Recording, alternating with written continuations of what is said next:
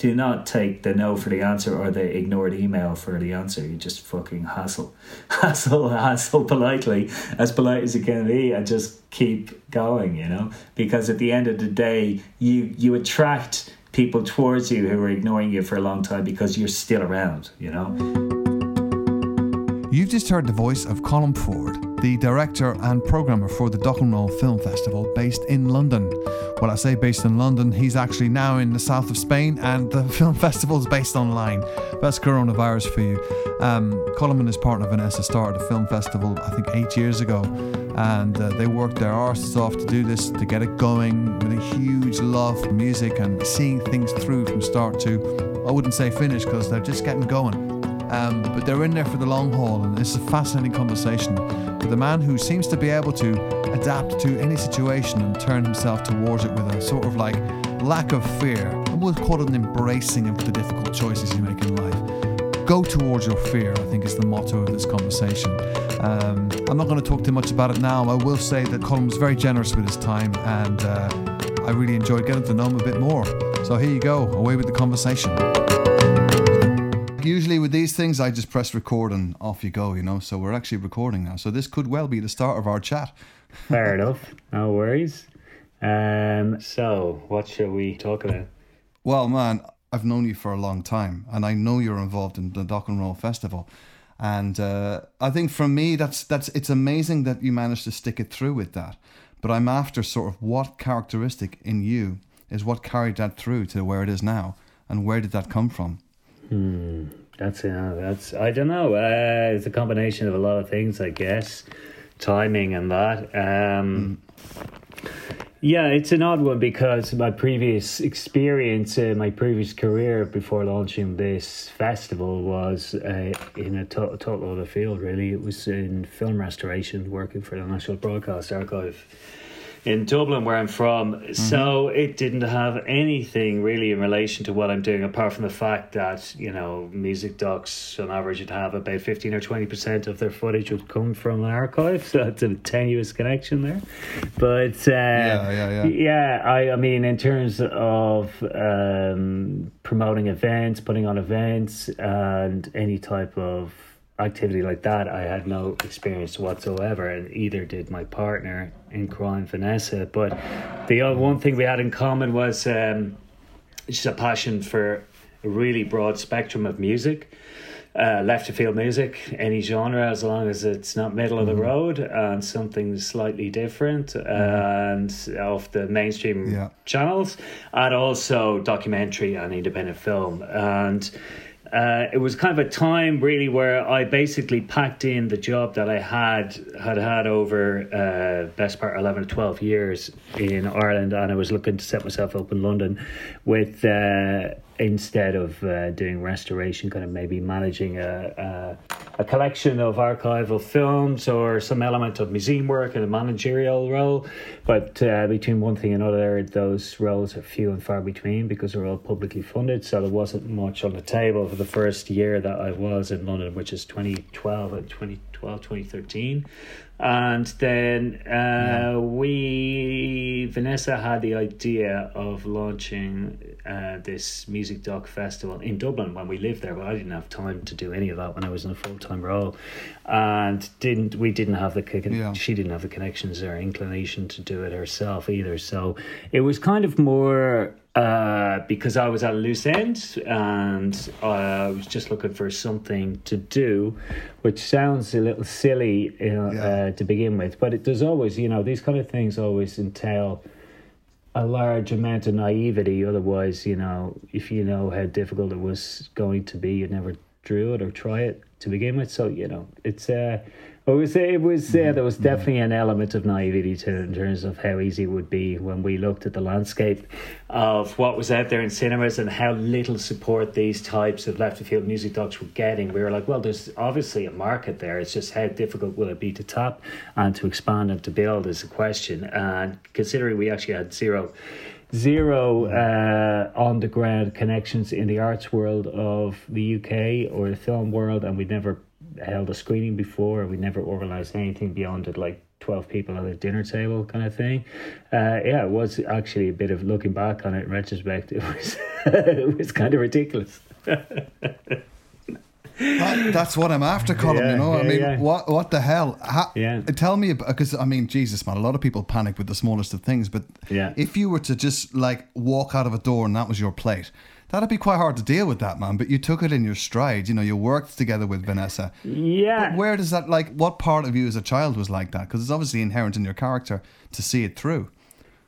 Oh, that's it. honestly, mate. I've never, I've never had that introspection on, the, on No. at the moment I, for this job. No, it's, uh, but it's a good, very good question. Uh, I don't know. Curiosity. I think I'm always damn probably too curious for my own good. You know, Right. Uh, in terms of yeah, as a kid, definitely just not being able to uh, pay attention, a short span of attention as well, but at the same time very. Detail orientated extremely. Um, and uh, maybe the combination of the curiosity of trying something completely off the wall new in a scenario where I felt like you know I had a bit of a cushion at the time financially in terms of having had some redundancy from the previous job. So Yeah. you know it gave me a bit of breathing space to try something new. So I guess that was that was that was crucial as well in terms of you know having that as a some some sort of a cushion where uh, we could spend and I could spend you know 10 to 12 hours a day doing research on films and other festivals and how to run these things without the severe financial issue behind me for the initial year anyway you know uh, but yeah it's definitely curiosity I think in and boredom being bored of repetition you know Right. so So you'd recommend people get bored so they achieve stuff. Well, to some extent, to some extent, you Yeah, know, yeah, yeah. a lack of, a, a lack of, uh, you know, basically because one of the reasons I actually left, which was a very secure and comfortable job but that was very well, very well paid, was it felt to me like that I was far too young to be in that comfortable position Yeah, at the time, yeah. uh, 12, 13 years ago, and um, I just it was one of those scenarios where I kind of fell into a, uh, a comfortable zone and stayed with it, even though internally I had very itchy feet and it just I'm a big into traveling so Mm-hmm. it kind of uh, it was grating on me the comfort Yeah, yeah, for yeah. a long time Is it- before I jumped ship You jump. Is there is there a point when um, it it sort of gets the better of you inside, but you sort of recenter yourself and go, I can fucking do this. Yeah, yeah, I guess so. Yeah, absolutely. Yeah. Um, you know, um, it's funny that like we were, uh, we just put the head down and just went like, you know, okay, here I have something to really, you know, anchor myself for the next uh, whatever eight to eight to twelve months, and because initially, you know, this kind of thing having uh, started from scratch with zero connections in in the film TV world, apart from archival ones that had no no real benefit to what we were trying to do in events and cinema and exhibition. Um, we obviously had to start with some kind of a blag, you know. So once we had kind of blagged our way into uh, getting the initial cinema slot, which was crucial in terms of publicity and kind of raising the profile of what we were trying to launch rather than launching it in the back of a pub, which would be fine, but it's just it's a different type of, of way of going about doing something. So we were saying we're going to do this right, we do it right from the beginning, and if we can't uh, get our foot in the door of cinema, uh, the correct, appropriate cinema for this kind of material, then you know we'll we'll, we'll just you know there's no point is we won't develop into anything. So that was the crucial thing that really set the ball rolling when we Yeah. uh, out, out of a hobby kind of idea said, well, I'll put my head to this when Vanessa said, suggested it, and I put probably six weeks of of research into it, and then we managed to um, convince uh, senior film programmer that we had a, a good idea worth pursuing and it wouldn't really be much of a risk on their part you know? So considering that they'd already had a had that type of audience in their in their books and we could develop an, a the similar audience and bring it to them. So like once we blagged that um it was kind of ball was rolling then. Then we're like, well, I could do this. If we can blag this, we can do it. we can do it. Like anything, you know, it's pure like you know in the deep end. And once Yeah. once you're in, it's once you once you blag away into a situation, you you damn well better be able to deliver. You know. Uh, so it was that kind of determination. that I was like, well, you know, let's let's let's see what happens. You know, let's let's just just see what happens. What I've got to lose. You know, one of those scenarios. You know, because it wasn't like it was, I wasn't le- leaving a solid thing. You know. Are you, are you a good swimmer? Uh, no. I wish I was. Oh, You, you, you seem to be a good swimmer in life, man. You know, you've jumped in the water. there. Yeah. It's, it's interesting. I, I guess, like, I think, uh, you know, m- I mean, my partner Maria, obviously, she's a mutual friend of all of us. Um, she's told me often that you were always at the forefront of checking out bands in Dublin and stuff, and you always knew where they were playing. You'd Well, always yeah. bring people with you to gigs. That's like Yeah. obviously a huge part of who you are, is a love for music, right? Well, absolutely, yeah, yeah. I mean, that was one of the things that kept me in the job, apart from being interested in history and that. It was that, like, I had, you know, free time in the evenings. It was a standard job. I wasn't bringing the job home with me, and I had, like, you know, disposable income to go to quite a few gigs in uh, my late mid to late 20s you know last probably Yeah. five six years in the job and i wasn't you know too concerned about building up a big, you know, stockpile for trying to get a mortgage or any of that kind of crap. So uh, I was well and truly enjoying the best of, of the arts of music arts that Dublin had to offer, you know, and uh, yeah, and uh, of course I always like like to. Uh, you know, bring people along if they if they if for for pre- present for birthdays or this that and the other, or if I just had you know some spare cash and I wanted some company, or you know. So I Yeah. did go to yeah, at least go to all uh, all sorts of different types of gigs, uh, probably mostly alternative rock, indie, that kind of thing, and some some DJ sets and that, but mostly uh, stuff that would be Yeah. going on in yeah the Olympia, Vicar Street. Uh, Whelan's and all of those kind of classic venues in Dublin. Yeah, so Of course, there's there's a richness to the music scene in Dublin that I think is unique to it as well. I mean, I know in London there's an incredibly rich music scene, and you're obviously very keen into what's going on there. Yeah. but that's a lot more uh, separated and disparate, and sort of maybe harder to get into things, isn't it?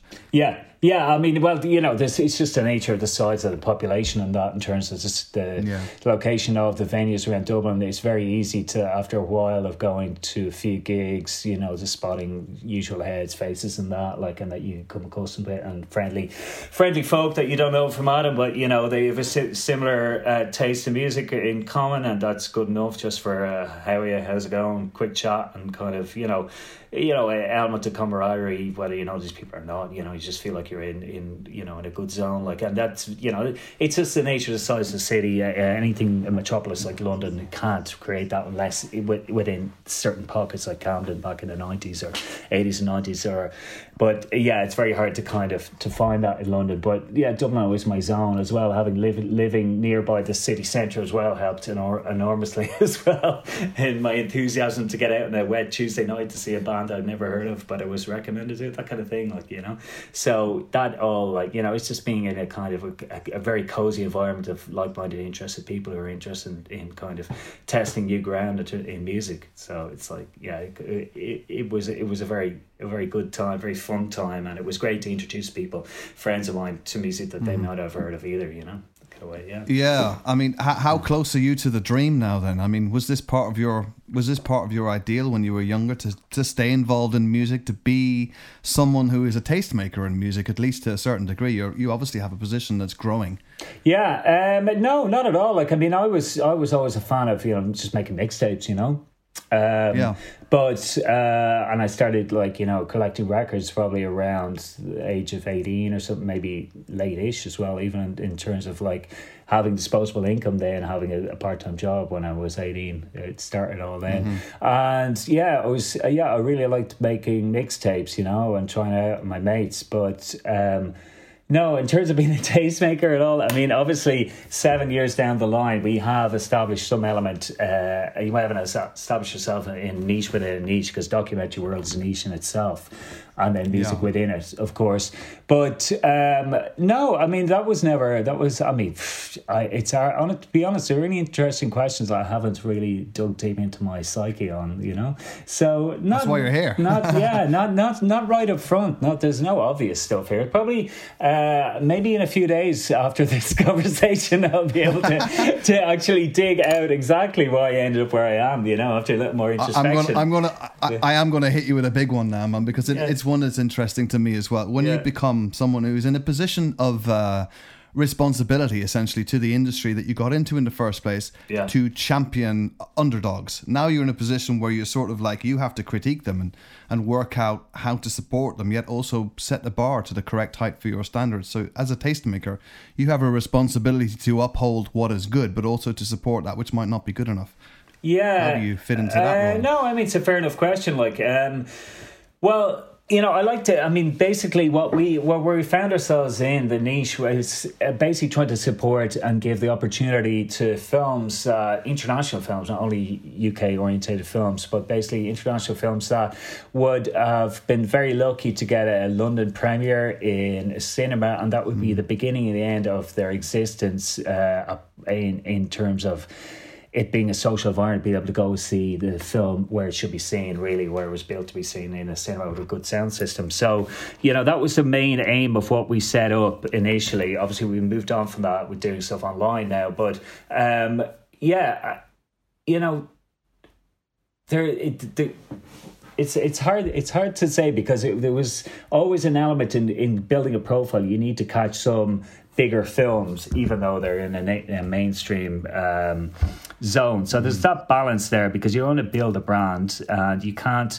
You actually, in order to build a brand, you need some element of finance. So you need some element of a decent box office on two or three films out of your 15 oddball films you know so it's a balance there that that needs to be struck so um obviously yeah uh we always like to basically open up we, we've opened up the the genre of music that's wide open to like you know, very experimental jazz films all the way to extreme metal on the other side of that. And then, you know, elements of techno music, anything in between, you know. So, yeah, absolutely. You get people throwing stuff at us all the time now. But at the beginning of the first two or three years, it was me spending most of my time doing the research, chasing films, and convincing uh, filmmakers who'd never heard of us who had left the field uh, titles about left of field artists to convince them that we were the right festival to go with rather than them going with a,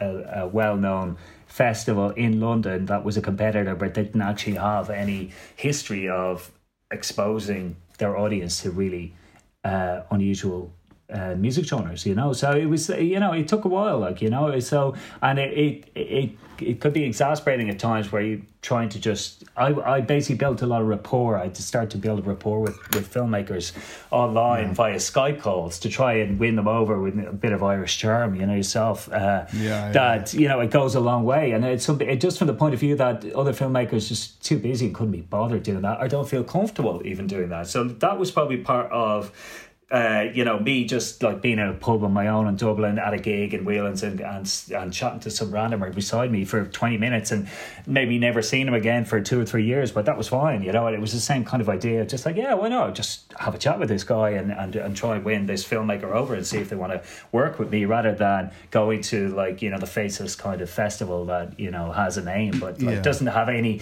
enthusiasm behind it beyond that, you know, it's kind of like just, just want to, just want to fill a gap, you know? So it was a combination of all of these things that, you know, I had to take on board, win people over, and then uh, uh, probably within three or four, after three or four years, then the question that you really posed came into effect where, you know, I had to balance when I started getting bigger films in with making sure that there was an opportunity for those that we started out with as well, you know? which isn't easy, you know, because uh, oh, I think it was about three years ago on our fourth edition that we started. We came up with close to hundred feature films came into us, you know, so uh, globally. So you know. Um, there would probably have been 20% of them that just were unfortunately too poorly made and the sound didn't hold up and it was just Yeah. very you know obvious that it, it wasn't it, it wouldn't sit right within a cinema environment, you know. Uh, we were working in cinemas only at the time. Now we're working some alternative venues where we could take the risk with, but at the time we had to mm. let some of those films go. And we didn't have an online element either, which we have now, which one of the benefits of this whole catastrophe that we're going through uh, with, you know, live events being held up for the yeah. last 12 years 12 months is that you know you got to find a way you got to pivot and the online element has actually opened up uh, even broader element for us to to help people out who have those films that we couldn't accommodate four years ago because you know cinema's a cinema they're only going to take a certain amount of risk and you, you actually have to protect your your own reputation in you know showing a film only six people turn up you know, that's fine by me, but it's not fine by the cinema. You know, it's like, so, I know it well, man. Yeah, yeah. So you know, yeah. So we know. So you know, the, the, the, you got to balance. We got to balance that element of wanting to help somebody out and feeling that their film can really reach an audience if we if we put out a certain time, yeah. a certain date, and all the rest. But then you, you, you we're not you know, we are, we ultimately are responsible for bringing a certain amount of people into the cinema at a certain part, part of the day, and if we don't do it, we won't be back the following year. So you got to balance that as well. You know, absolutely, but it's not easy. Yeah, yeah, yeah. It's not easy because yeah. you know there's a lot of films out there that we have seen, and for one reason or another, the band is so obscure even though the film's great that we just can't take the risk with. But now with the online element, we can, and that's just one benefit of, of where we are. And it's just great. Like, you know? Sure, sure, sure. Oh, it, yeah. it, does sound like you're actually custom designed for the role yeah. for the reasons that you obviously have a taste in sort of. Um, other kinds of music, not the sort of middle of the road stuff that you want to drive over in your car. Yeah. And and also you you have knowledge of what it takes to create a quality image. I mean, you've spent a lot of time in a room looking at a quality image. So you're your bar must be quite high. It must be quite painful for you to watch certain things and go, God, that sounds shit. And that yeah. image, oh my God. Yeah. No, no, absolutely, yeah, yeah. Well, the, like, yeah, going back to my original career, yeah, I was spent like you know best part of a day, uh, probably you know six or seven hours a day staring at screens, like in the dark in a cave, with a lot of tech around me, trying to finesse uh, an image in terms of uh, re- restoring its color and trying to, yeah, yeah, trying to get the the light lighting right, the contrast right, uh, particularly from an image point of view. Not so much associated with the audio, but uh, because it was a limited amount of stuff we could do with the audio in the scenario I was working with, mostly with with image. But yeah, obviously uh, that particularly would have given me uh, a, a good eye for timing. You know, for an edit, like you know, for when you know somebody should clip an edit, a clip a, a, conversation, or clip a scenario, clip a story, and that kind of thing in terms yeah. of timing. You know, uh, which which yeah, obviously was very useful for me in terms of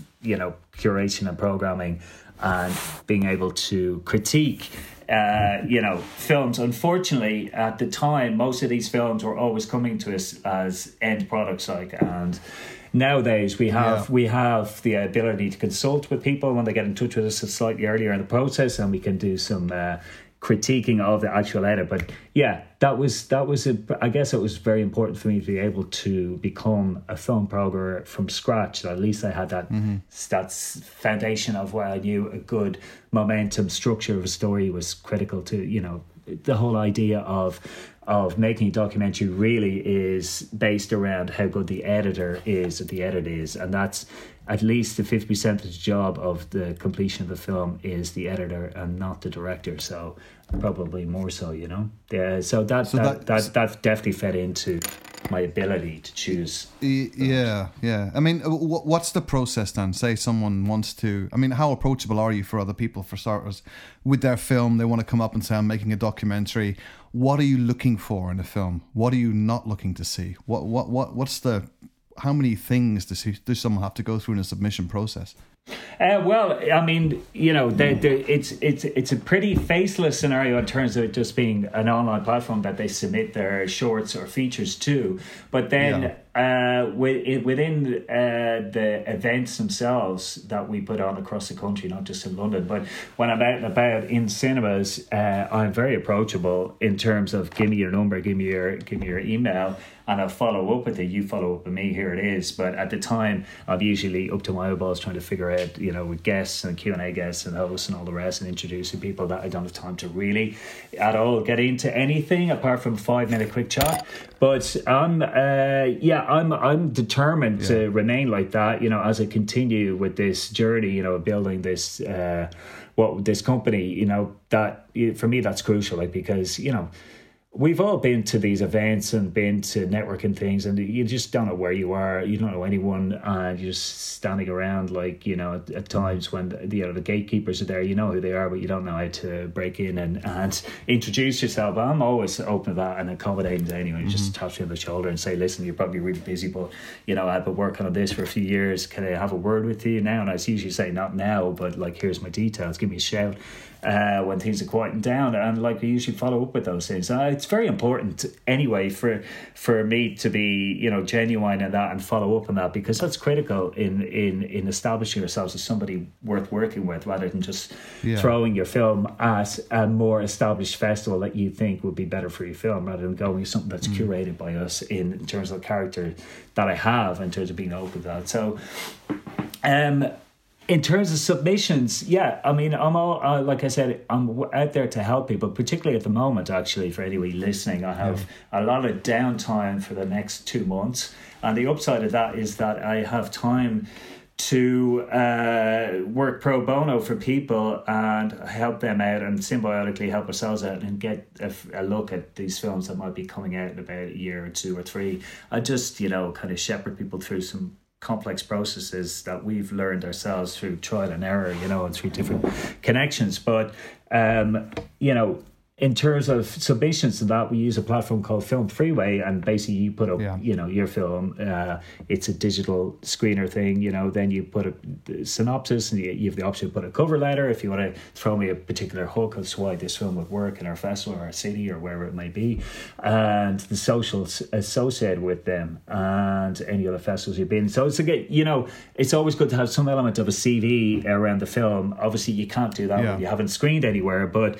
you know, it's always good to see that the film has screened the other side of the world at some some other festival, whatever it may be, and that might have picked up a little bit of press in that in that territory, and that's a starting point. You know, uh, one of the crucial things for us is that you know we're a kind of grassroots festival. We just like really DIY in nature where we came from, and this kind of crazy idea and, and minimum investment, and just a lot of yeah. passion around it. And we we we we attracted a lot of people who are willing to give their time voluntary to to help us drive what we needed to to achieve you know? So um, mm. that it's very important that these films themselves have already developed that or uh, element of grassroots support online you know? So the the, foundational social media element is very important in order to be able for us to leverage and push that audience and build mm-hmm. that audience is already there. So it's it's important for us to see a film that is made with passion. It may may be a little bit shoestring, uh,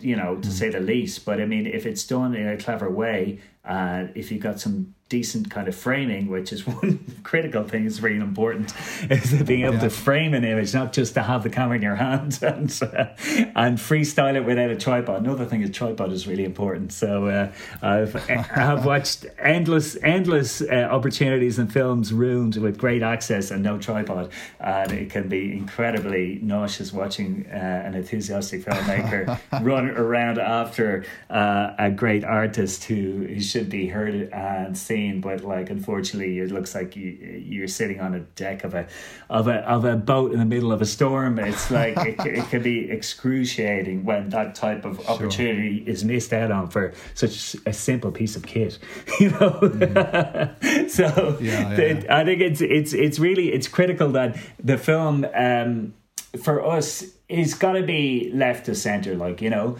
Uh, on the one hand, yeah. you know, on the one hand, I wouldn't expect a lot of mainstream stuff to come to us because we're not, we just don't have that profile, you know, and maybe we don't have what the filmmakers would be looking for with a mainstream artist. But uh, on the other hand, yeah, things have started to come to us that I have to to really think hard about if we want it or not. Uh, one of them being like uh, a great film that we showed actually um, on um, Stereophonics uh, yeah. at, at, the opening of our festival last November. It was the only one of the only films that we managed to screen live before lockdown two happened. But it was on Kelly Jones, the lead singer of Stereophonics, and uh, Stereophonics as a band wouldn't be somebody that or a band that wouldn't really fit the the kind of structure yeah. of what we're about because they are extremely, from my perspective, extremely mainstream. You know, great, yeah. you know, great yeah. bands, they have great music, but it's just not our mm-hmm. thing or whatever. So that was an exception I made. I had to think about it long and hard, you know, as well because it, it didn't it didn't fit the mold of what we've been doing for the previous seven editions, you know. Um, but you know, mm-hmm. one of the key things about it was that it was made by a guy as first time to. Uh, feature director, documentary director. He had experience in making uh, commercials and stuff like that, shorts, but uh, a really enthusiastic young filmmaker, um, and that really clinched it for us, you know, as well as the kind of essence of the film, uh, it being about a mainstream artist, but it was about his doing a completely different thing, not doing, not working with a band, doing a solo project, and doing it, uh, basically recording it a totally different way. So it kind of, you know, it, it, it, it, it ticked our box at the end of the day. And I'm glad I showed it, like, you know. So, you know. Yeah, I'd watch that, you know. I think, I, yeah. I mean, the Stereophonics, actually, funnily enough, now you mentioned the Stereophonics in lockdown too. Weren't they involved in a gig just before lockdown one as well? They seem to have this, they seem to have this thing about people gathering just before lockdown. It's quite weird, isn't it? Like, yeah, I only heard about that recently. yes, they did it apparently. wow. But, yeah. yeah. Um, so yeah, I mean, there's so there's obviously a lot of different things going off uh, in terms of what makes a film good in terms of why what do we want and yeah, what yeah, we're looking for. But it's a combination of those anyway. You know, particularly something that that that you know has an unusual uh, character you know that deserves a, the the limelight being shown on them again. It's usually people who, a lot of cases, mm. are not people starting out. They're basically those who've gone off for one reason or another, got dropped by the labels and have been in obscurity for a long time and deserve, mm-hmm. uh, you know, deserve deserve a new generation of listeners or you know music fans to, to become aware of them rather than their parents who might have been aware at the time but they, they've been sidelined because of you know the the the industry and all the problems with it. Yeah, so you know yeah, that that, yeah. that it's that kind of an angle that we would take to begin with. You know that kind of thing. Also, you know Kelly Kelly Jones is a is from a mining village in in the valleys of Wales. Man, his his journey is. I guess it's an odd one. Like he's quite a bit of yeah. a freak of nature for that whole scene, you know. Really, no, absolutely. It's you know? and and is uh, at least one one key member of his band as well. I can't remember, but they're they I think they grew up in the same street. Like so, yeah, it's it's, it's a, a very a great success story. Absolutely. Yeah, yeah, yeah. Talk, talk to me about the other side of your role in this because I know you have to go on stage and talk to people. You have to go on stage and inter- introduce the films and do yeah. a speech and things like that. Yeah, like, yeah, yeah. You're so incredibly relaxed before you do that. Like it's it's that's quite a daunting thing, but it seems to be something that's your um you're almost like meditative when you go on stage. What's the crack with that? How come? Well, I guess that that's just something I came. I, I mean, I developed it because, to be honest with you, at our yeah. first um, our first edition of the festival in 2014, September 2014, I was so overwhelmed with the situation and what we had achieved just on the weekend of it launching uh, that I was just so erratic in my in my mind that I couldn't I could barely you know I could barely say hello to people who were just coming down then to sit in their seats yeah. and I could let alone stand on stage and introduce what we had created so we actually uh, ducked out of that the first year and got some good friends who were more accustomed to, to, to public speaking to do it on our behalf. And then um, I didn't have those good friends around for probably five, six months later when we got our hands on a film that. Uh, it was called Heaven's Heaven Adore Heaven Adores You, which we actually played at Stephen that event afterwards. Um, mm-hmm. So it was during that opening of that sold out screening with 280 people in Hackney that I had to dive in and do my intro. And mm. that was terrifying. Yeah. That was actually terrifying because I I'd never I, I just I'm just one of the typical population people who are just like you know it's like some people there's there's a quote or not a quote a statistic saying you know people would prefer to die than have to be standing in front of 40 people and do and do a, a five minute speech about anything like you know? So it's like people are I- incredibly uh, averse to doing this uh, yeah. standing up. And, and it doesn't even i mean obviously it helps when you've created something you should be proud of and that but sometimes you've got so much in your head which we had and, and you know you just so much anxiety that you uh, you just terrify yourself with stage fright and don't do it. But so it was something that I again in at the deep end had no choice but to do it you know after dodging the first bullet at the first festival. I knew it was inevitable and something i had to get accustomed to. So and apart from that doing hosting q and a's because i was always a plan c on that. We get a, a plan a uh, music journalist. If they couldn't do it a, a, plan b journalist who uh, and then i was the plan c. And uh, sooner or later i became i had to do a lot of q and a's for for different reasons a lot of them to it financially financial, not being able to afford to hire, hire somebody to do it—it's in our early days. So that was terrifying as well. Like, I mean, it, there's one thing about introing a film and, and saying, I hope you enjoy it over a space of two minutes, but there's a whole other story of sit, standing, sitting up there for half an hour with a filmmaker who, uh, they themselves might be nervous and shy mm-hmm. and first timers. So mm-hmm. it, it it is something that I reluctantly had to overcome, and I'm very happy I did. This mm-hmm. like seven years later. Obviously, I became a bit of a dab hand at it in the last three or four years, but there is there is an element of you know, you got to psych yourself into it. I mean, you know all about stage fright and the willingness to go on a stage or not. Like as a as a performing artist, it just sometimes it you know it's just it's it's just all about you get in the zone and trying to find a way uh, prepping for that and getting yourself into the zone in the in the you know the half an hour before you go on or you know the ten minutes before you go on. Yeah. And I thought it was very very funny in seeing. Um, a film called uh, on Sleaford Mods called Bunch of Kunst where um, uh, what's his name is Willie. Ah, oh, sorry, the, the lead singer of, of what's his name again? His name escapes me now, but the main the main guy yeah, in yeah, yeah. Uh, in Sleaford Mods, um, he his whole process of psyching himself up to go out on stage is very interesting. We see the behind the scenes story of him in the hotel uh, and yeah. in the green room. Then and the whole process of you know breath flow work and all of that and and like you know him slapping himself in the face and trying to just get yeah. himself on it like and in the zone it's it, it, kind of you know obviously i personally didn't go through any of that type of uh, traumatic scenario uh, but I, in my own little way i did and i could connect with what he was doing in terms of trying to go okay yeah, yeah fine let's say ready got it done. so you know um yeah, it's just an odd one. It's just something obviously I got better at. Like it wasn't a case of me being in any way being smooth at the beginning of the first probably 12 or 15 intros over a year. Yeah. but by two and a half years into the job i was i was just it's just one of those things that it's part of the job. And it's not something i enjoy at all but it's just like part of the job got to do it nobody else got to do it.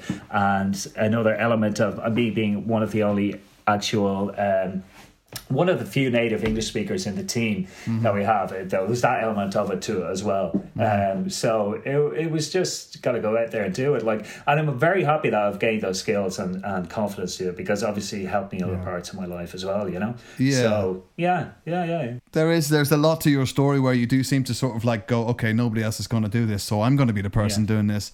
Um, yeah that's I mean, but that's great. You know, I think I think it's a funny one though. I imagine now that you still don't enjoy the process, but you rely on the fact that you've successfully managed to do it before to sort of point the way that's that I can, I can do this.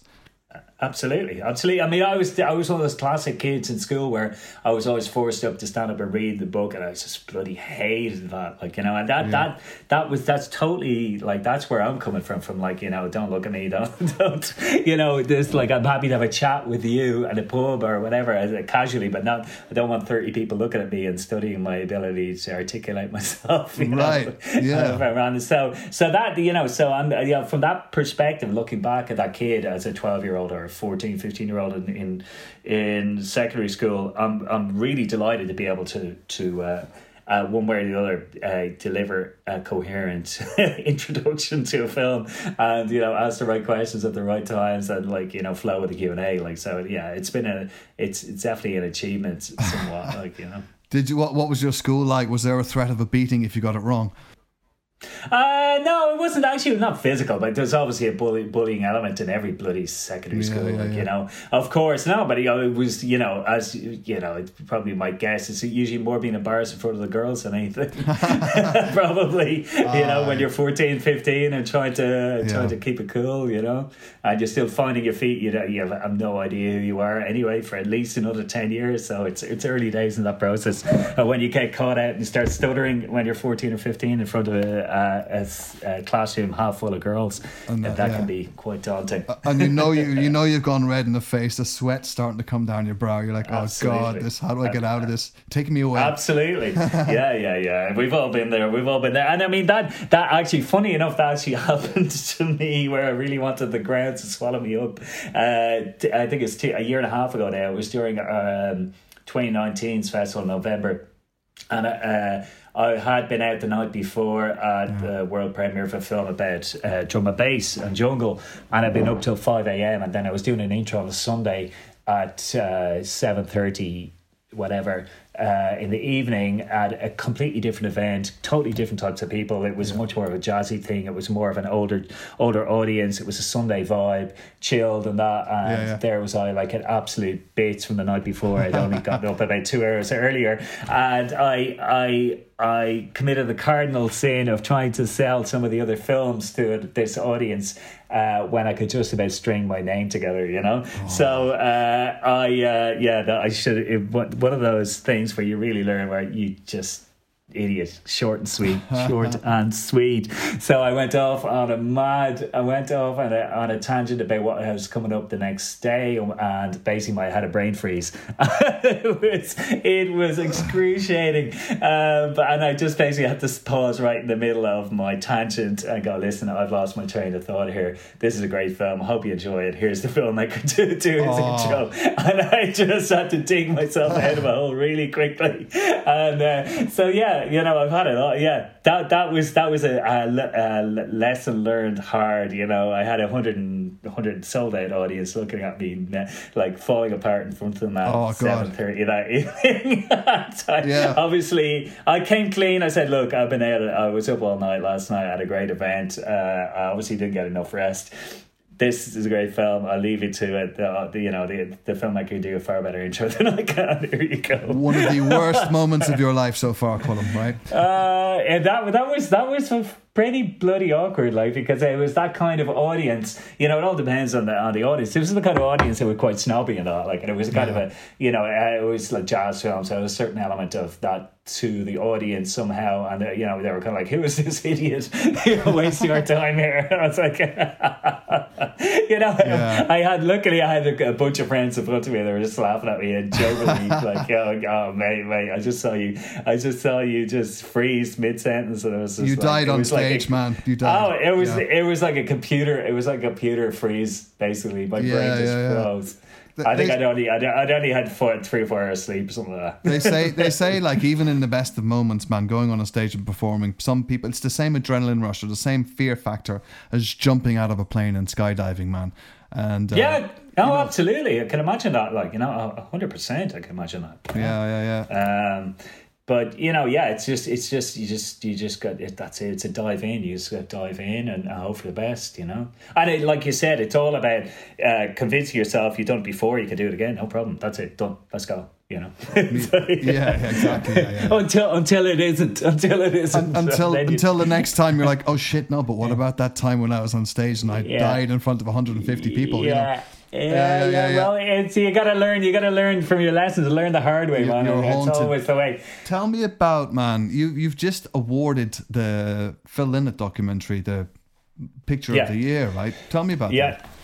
Um. So yeah, that was a great. It was a really strong program of uh, shortlisted films. So we get thirty films in that we screen in cinemas, and then we have a short list of six that are judged by a jury of four or five people industry people music music uh, writers journalists and maybe some industry people from the film distribution industry and that and um Phil Lynott's Songs for While I'm Away was the overall winner out of those six, and Emer Reynolds, an Irish director, made it. Great director. So yeah, that that's that's a funny film, like because it hasn't seen the light of day in Ireland yet, and we we screened it in London, and it got a really brief run in the UK before lockdown happened on November fifth. So um, there's a, a lot of people out there, obviously dying to get their hands on it, but it's been paused at the moment. Um, it's a beautiful film done in a very interesting fashion. So really kind of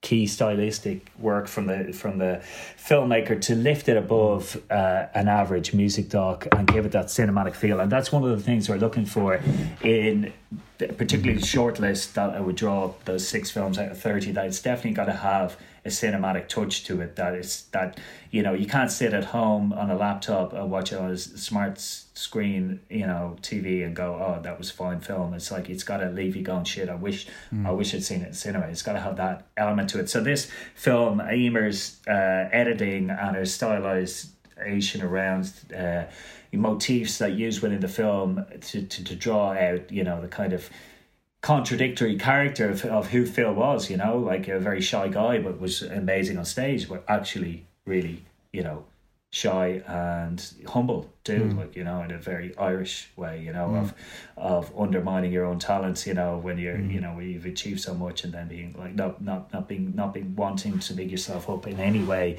in any interviews anywhere apart hmm. from correct you know the music journalists when they mistakenly call you you know British or yeah yeah yeah, yeah. That's right. that happened quite a bit to, to Phil so it's only in those scenarios that within the film that you can see him really standing its ground and going no you know I'm Irish and I'm proud of it and like you know and, you know mm. next you know so it's yeah. it's a beautiful portrait of, of of this character and you know doesn't dwell on uh, on the tragedy, uh, tragic end of his life, but mm-hmm. you know it's just really celebrate celebratory. It it it talks to his daughters, who I, have never seen featured before mm-hmm. in any of the other films about him. Like obviously, you know there are many films out there on him, and I was a little bit kind of going, well, mm-hmm. I was there's a lot of Irish productions, RTE ones, and I think there's several BBC ones as well.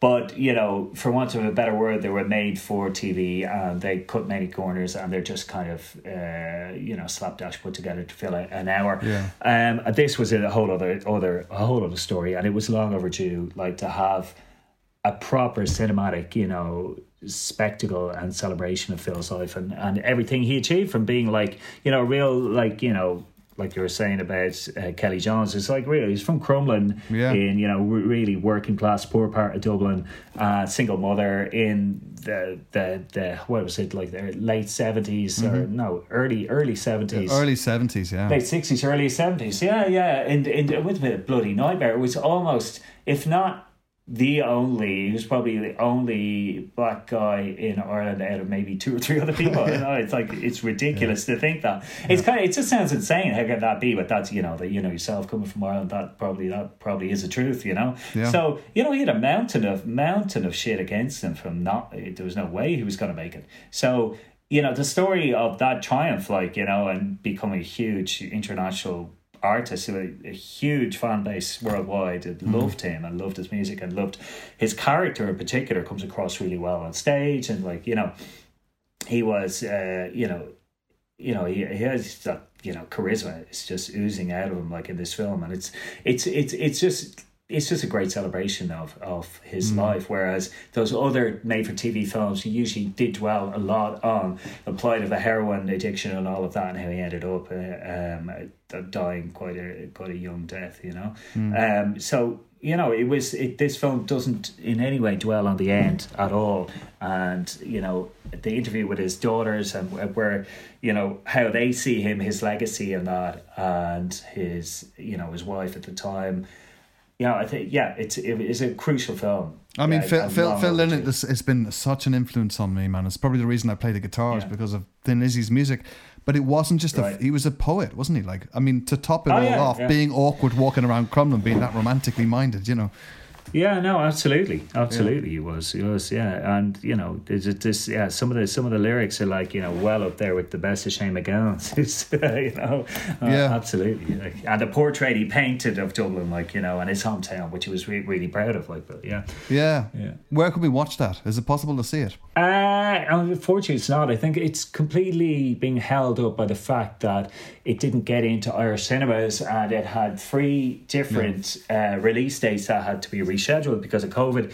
Um, it was supposed to be released on, I think it was late October, when we had it, and uh, there was a lockdown in Ireland. There wasn't in the UK, and that's how we got away with it, screening it at the time. Mm-hmm. And then it was rescheduled for the twenty sixth of December, which sounded like a great time to show it, the day after Christmas, mm-hmm. and it would have been amazing. But if there was another lockdown after Christmas that knocked that sideways, and now uh, it's all up in the air as to when it might happen. It, it probably it's looking like April. I would I would imagine, yeah, okay. but that is that's holding up the online release basically and who knows what's going to happen. They might have to just throw in the towel and put it up online sooner rather than later because there is an avid fan base out there looking to get their hands on it and watch it. You know, it having been, you know, announced back in September. You know, it's it's it's pushing on. yeah, but, yeah, yeah. You know, that's it's it's going to be worth waiting for one way or the other. Definitely, definitely. I mean, yeah. you've obviously got your you've got your streaming thing going on at the moment, right? You've got Doc'N Roll yeah. TV, right? Is that?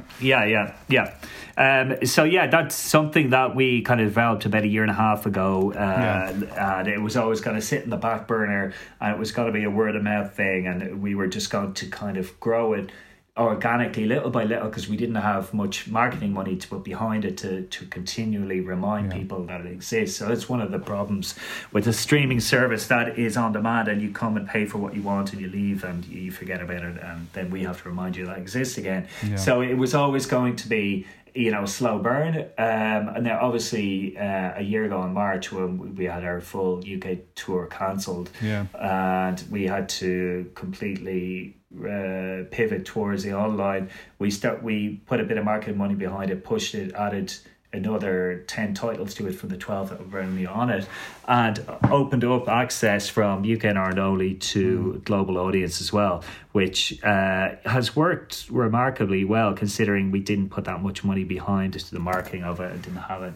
to do so. But so it's kind of been uh, a nice slow burn that kind of picked up quite quite heavily in April May when we got mm-hmm. featured in NME NME and we got featured in uh, this Sight and Sound, the BFI's magazine, and Time Out and the, the likes. Uh, so we got some good press coverage for that. Yeah, and some random bits and pieces in Italy and everywhere. So it was, it has, it has grown faster now, but it is ticking over nicely. You know, it's it was never going to be, you know, it was never going to pay the rent off that, but it's it's a very nice stream, uh, uh income stream just to have ticking over in the background, and also to be able to facilitate the audience that had been asking us at all these live events how they could see these films that we had shown previously and they couldn't find online. Mm-hmm. Uh, so it was just nice to be able to put those two things together. Uh, facilitate an appetite, for, and now which we're now reaching twenty six countries, which is great. Like, um, and kind of very surprising. So people out there, music fans like ourselves, and like you know, um, in Brazil or in Estonia, Latvia, places like this, we have not major audience anyway, but we see like bits and pieces of audience coming from these countries. It's like you know, it's great. So nice. people are, are are are crate digging, you know, crate digging on Google and finding, finally finding these films. Uh, more so because we put them all together. Obviously, you know, in a yeah. scenario when when when you start to gather and gather, it, it just becomes you know snowballs. So uh, yeah, we don't have a massive audience of it. It was never built for a massive audience either, but it's mm-hmm. like definitely a niche, a niche growth area. And like I said, it has faci- it has helped us be able to expand the the types of films we show and take more risk on the films that may not work in the cinema. We had mm. 17 mm. online films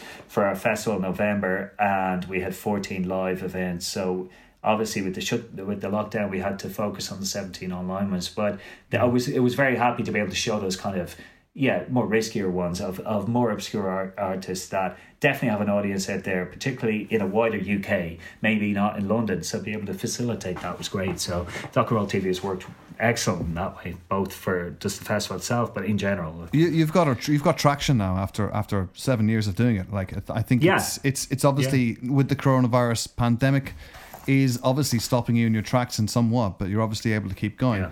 What about yourself? Yeah. You're in Spain now, aren't you? Yeah. Yeah.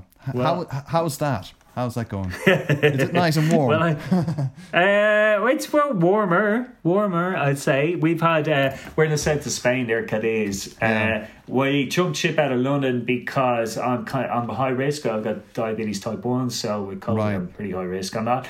And uh, Vanessa, my partner, is uh, parents have a, a summer home here. Mm-hmm. So yeah, uh, we're great. It's like you know, obviously I love the sunshine and that, but it's it's a it's a summer home that isn't designed to be lived in the winter. So we're making the most of it. Um, but uh, no, no, it's great to get in London in this scenario. Yeah, yeah, it's a tricky one. Um, you, you're so you are high risk from from coronavirus. That is that. Well, yeah, uh, probably. I don't know what. The, yeah, I think I'm Yeah. high risk, not very high risk, but I'm high risk. So, uh, so that's yeah, that's been Yeah, that's yeah. been uh, like it's been more tough, tougher for my partner to deal with Vanessa than for me, really. I guess because she's like you know naturally more worried than I would be directly about it. But uh, no, it's definitely one of the benefits of being able to stretch your legs out here and have a garden to walk around and Yeah. have a nearby beach with nobody on it and that kind of thing. So headspace is really what we've gained here, you know, in terms of apart from the weather and the temperatures, really need some headspace because three months in a small flat in London with no balcony and no garden was excruciating, Terrifying. you know. Yeah, yeah, yeah. So, you know, and so um Vanessa didn't want to go me, me go shopping and that, so I was more or less indoors for three months, which is horrible. Just watching To say the films, least, man. Yeah. Yeah, yeah, yeah, yeah, and just trying to pass the time. Yeah, so How- so no, no, it's great. It's much more relaxing here. It's all how how, how to- long have you been diabetic? Uh, I think I picked it up. I'm 43 now, so I picked it up uh, a little over oh, 20 when I was 19. Right. Yeah. Um. So yeah, I just it was it's the type type one is the one that usually affects younger people, Yeah. much younger than nineteen. So I kind of caught it at the end of my adolescence, but um. Yeah, you know that's that's whatever. That's fine. It could be a, uh, could be a lot worse of an illness and much more of an inconvenience. It's an inconvenience at at you know at worst, Sure. really a, a severe inconvenience. But you know, I, I think it's oh, fine. sometimes these things also, um, if you're of a positive mindset like yourself, you would obviously use that as a catalyst to do amazing things in your life as well. You know, I think it's. Would you feel that's the case in your case? I mean, Well, maybe. I mean, I, I mean, I was always a big traveler. I really wanted to continue traveling, so that was a bit daunting when uh, I was Yeah. diagnosed with it because it, one of the dietitians, a doctor, told me at the time I couldn't go to India, for example, because of the lack of healthcare there. And, Yeah. uh, but uh, I went to India six years ago and had a had a fantastic time because I'd already traveled around South America ten years ago, and I had spent you know, best part of eight months on the road uh, between eight different cities, eight, eight diff- different countries, and I've managed to maintain my uh, medicine and insulin, the hormone I have to carry around with me to inject every day uh, in a cool environment. That's one of the critical things. You have to keep it cold in the fridge. So Yeah. it, it can be a real stumbling block for people who are adventurous and want to change their lifestyle or whatever. They have to be really uh, overcautious about that. But I got away with it and I did it properly and I kind of, you know, focused and yeah. So I think um, it it made me probably yeah more attentive to detail than I already was, Yeah. which was quite, and uh, I guess more responsible at the age I was. I had to be. I couldn't be like going out on you know two day benders, you know. and it was like you know I actually had to you know basically keep an eye on the alcohol intake and make sure I was only drinking four or five pints maximum and not mm-hmm. doing it very often and la la la la. Mm-hmm. So you know uh, it being you know it affects my it affects my health in the long term, but also you know I benefited from it somehow. I guess you know in terms of it, you know, in terms of my kept you in. healthier Ch- it kept you in check, hasn't it? Basically, you know. And I yeah, think, uh, yeah, yeah, yeah, Yeah, it, do, it does yeah, seem yeah. to me that you're uh, you're the type of person who uh, is told that that could be a difficult road to go down, and you're like, great, that's the road I'm going to go down. You know, that's that's that's where the answers. Well, lie. Well, yeah, yeah, yeah. You know, it's what they say. That's where comfort zone. That's where the magic is outside of it. You know, because I was, I had been in my comfort zone for far longer than I should have been. You know, in that kind of sweet job that I enjoyed, but wasn't really doing getting me what I wanted in life, which was a little bit more challenging and a little bit more diverse and, and living somewhere else and all of that. Like so, so yeah, yeah. I mean, I, absolutely. Like I mean, I you know I've grown to understand that in retrospect rather than being aware of it at the time. Yeah, yeah, sure. so it can be all of these things are quite daunting at the time, and it's it's it's usually only in retrospect you go, "Oh right, yeah, you did the right thing because that's you were too comfortable rather than going, should I really be getting in my comfort comfort zone? This is too difficult, you know, and then uh, second Yeah. guessing it, you know. Yeah, yeah, yeah. You know. Yeah, you have to you have to run towards your fears, otherwise your fears will chase you and hunt you down. You know, so Well, no, absolutely. I mean, that that is something. uh, Unfortunately, I only learned in the last five to so years, you know. And I wish I had had a guardian mentor, somebody when I was 14, 15, 16 to, to explain that dead clearly to me, like as a matter of fact, you know. Because I think that's something that's missing from was missing from my life. I might have taken, you know, a different path or whatever. Uh, but you know, a lot of people, I think that's a crucial life lesson. It's a, it's a shame. It, sometimes you only learn that in your 40s, you know? yeah, yeah, uh, when it, sometimes it can be too late to make those uh, life changing, altering, you know, taking Yeah. The, the other path, you know, and that that leads obviously to regret, which can, you know, can be damaging, way more damaging than taking risky moves in your thirties and twenties. Yeah, yeah. I mean- Regretful when you're when you're when you're middle aged, being regretful. absolutely, man. you know? F- For me, it's better to regret doing something than to regret not doing it. You know, and I think that's a, that's a code I live my life by. Um, and I also like for just just to say to you directly, man, that when you started off doing the Doc'N Roll thing, I really thought you were diving in there with something that was worthwhile for your own character as a human being, and and the fact that you've managed to see it through, you were probably losing traction at points, you kept it going, you kept spinning the wheels, and you've made traction, and I'm so incredibly proud and happy for you that you've done that. You know, you're thanks. succeeding, Yeah. man. You know, it's Yeah. it's inspiring. Yeah, no, well, thanks. Yeah, I mean, obviously, you know, it was like the it it, it stood on. We've stood on the back of many people who have helped us along the way with their own enthusiasm, and hopefully that was generated, and they saw it by our own enthusiasm. Myself and Vanessa, that they were attracted by that. That Yeah. they could see that we weren't just, you know, this was never a money making project. You know, Sure, and they could see that that there was a passion to to bring, you know, uh, something from the arts that wasn't really out there, wasn't being offered by anyone primarily because of it not being a money making venture for anyone you know that people just wouldn't take the risk so i think you know Yeah. people people were attracted by that that we were willing to you know do these things that wasn't really you know wasn't financially solid but that was definitely worth doing from a cultural sense you know Yeah. You know, so you know we can definitely hold our head high in that sense but yeah oh it's tricky i mean i'm glad you say that but it's like you know it's this covid has really knocked everyone sideways and a year into it now i'm glad we're still around because to be honest with you we absolutely looked at uh, this scenario in april last year when we had had 95 events that were mm. confirmed that cancelled between mm. March and June across 14 cities.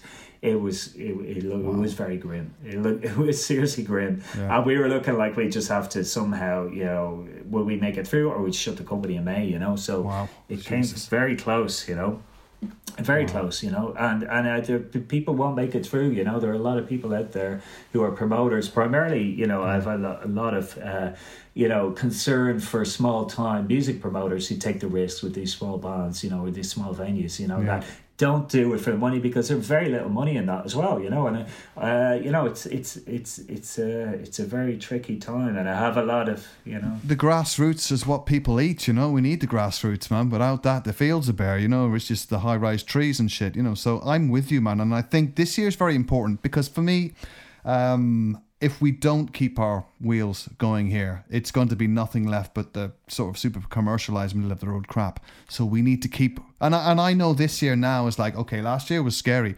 This year is probably going to be way worse, but I'm much more conditioned for it. Do you know what I mean?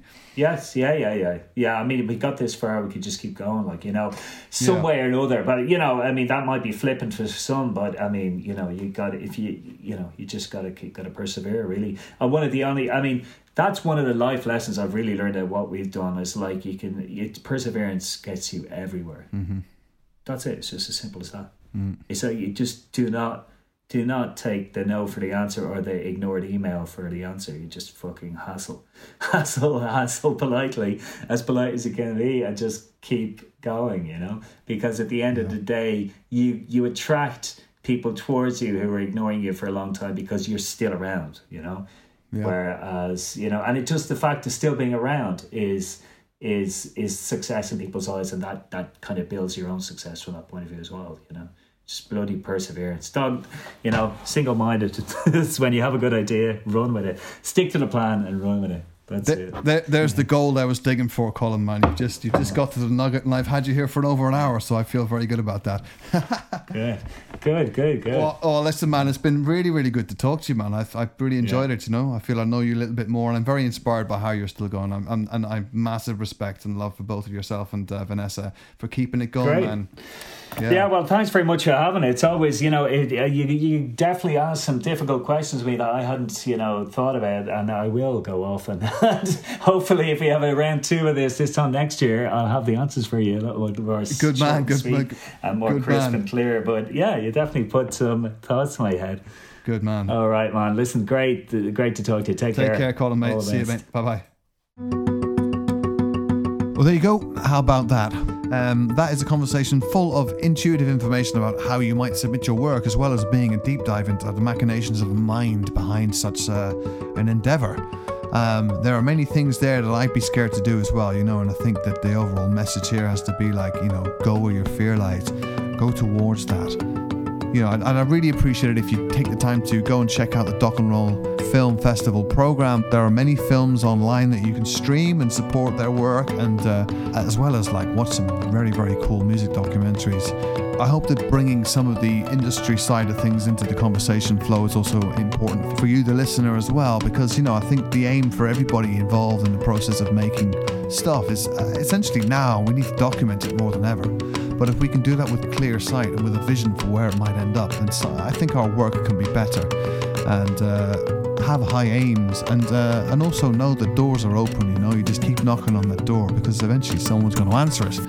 And uh, this is a fine example of that. You know, have your idea where your heart and passion lies. Go for that. See it through. Keep flowing with it. It'll grow and grow and grow. Just don't stop knocking. Um, so, with that in mind, I'd like to say to you keep flowing in the flow and uh, enjoy your creative moments in life. And uh, I look forward to seeing you next time on Tapping the Flow. Cheers.